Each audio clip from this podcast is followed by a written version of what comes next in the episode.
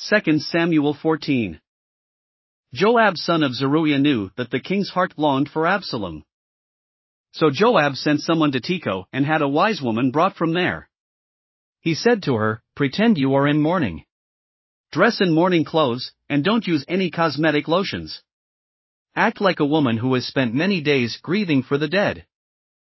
Then go to the king and speak these words to him. And Joab put the words in her mouth. When the woman from Tekoa went to the king, she fell with her face to the ground to pay him honor, and she said, Help me, your majesty. The king asked her, What is troubling you?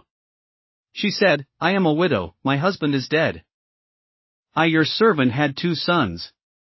They got into a fight with each other in the field, and no one was there to separate them.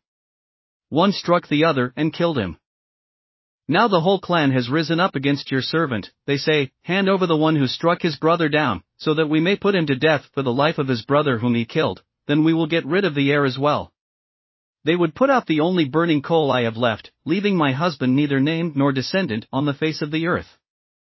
The king said to the woman, Go home, and I will issue an order in your behalf. But the woman from Tekoa said to him, Let my lord the king pardon me and my family, and let the king and his throne be without guilt. The king replied, If anyone says anything to you, bring them to me, and they will not bother you again. She said, Then let the king invoke the Lord his God to prevent the avenger of blood from adding to the destruction, so that my son will not be destroyed. As surely as the Lord lives, he said, not one hair of your son's head will fall to the ground. Then the woman said, Let your servant speak a word to my lord the king. Speak, he replied. The woman said, why then have you devised a thing like this against the people of God? When the king says this, does he not convict himself, for the king has not brought back his banished son? Like water spilled on the ground, which cannot be recovered, so we must die.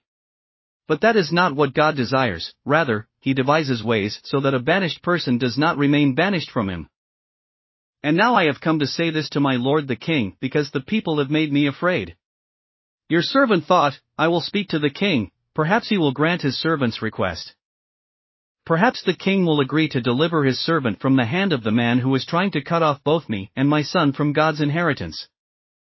And now your servant says, May the word of my lord the king secure my inheritance, for my lord the king is like an angel of God in discerning good and evil. May the Lord your God be with you. Then the king said to the woman, Don't keep from me the answer to what I am going to ask you.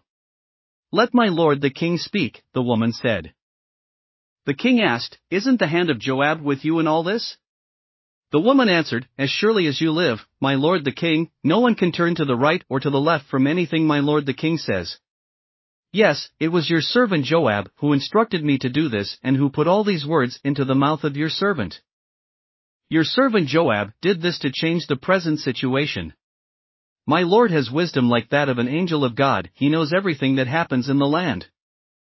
The king said to Joab, Very well, I will do it. Go, bring back the young man Absalom. Joab fell with his face to the ground to pay him honor, and he blessed the king.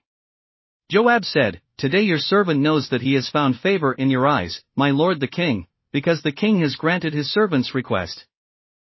Then Joab went to Geshur and brought Absalom back to Jerusalem. But the king said, He must go to his own house, he must not see my face. So Absalom went to his own house and did not see the face of the king. In all Israel there was not a man so highly praised for his handsome appearance as Absalom. From the top of his head to the sole of his foot there was no blemish in him. Whenever he cut the hair of his head, he used to cut his hair once a year because it became too heavy for him, he would weigh it, and its weight was 200 shekels by the royal standard.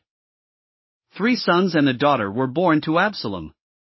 His daughter's name was Tamar and she became a beautiful woman. Absalom lived two years in Jerusalem without seeing the king's face. Then Absalom sent for Joab in order to send him to the king, but Joab refused to come to him.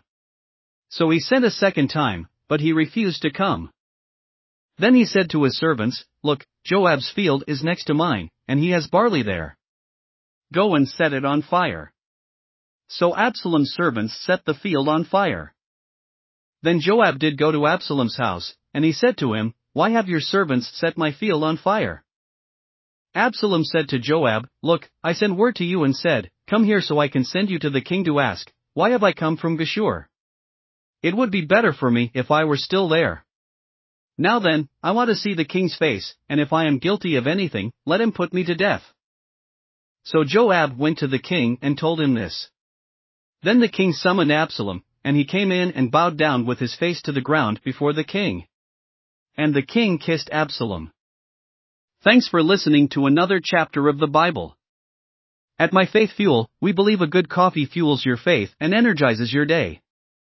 Please visit myfaithfuel.com to explore our delicious coffee blends. Part of each purchase goes to training worshippers around the world. Thanks for listening.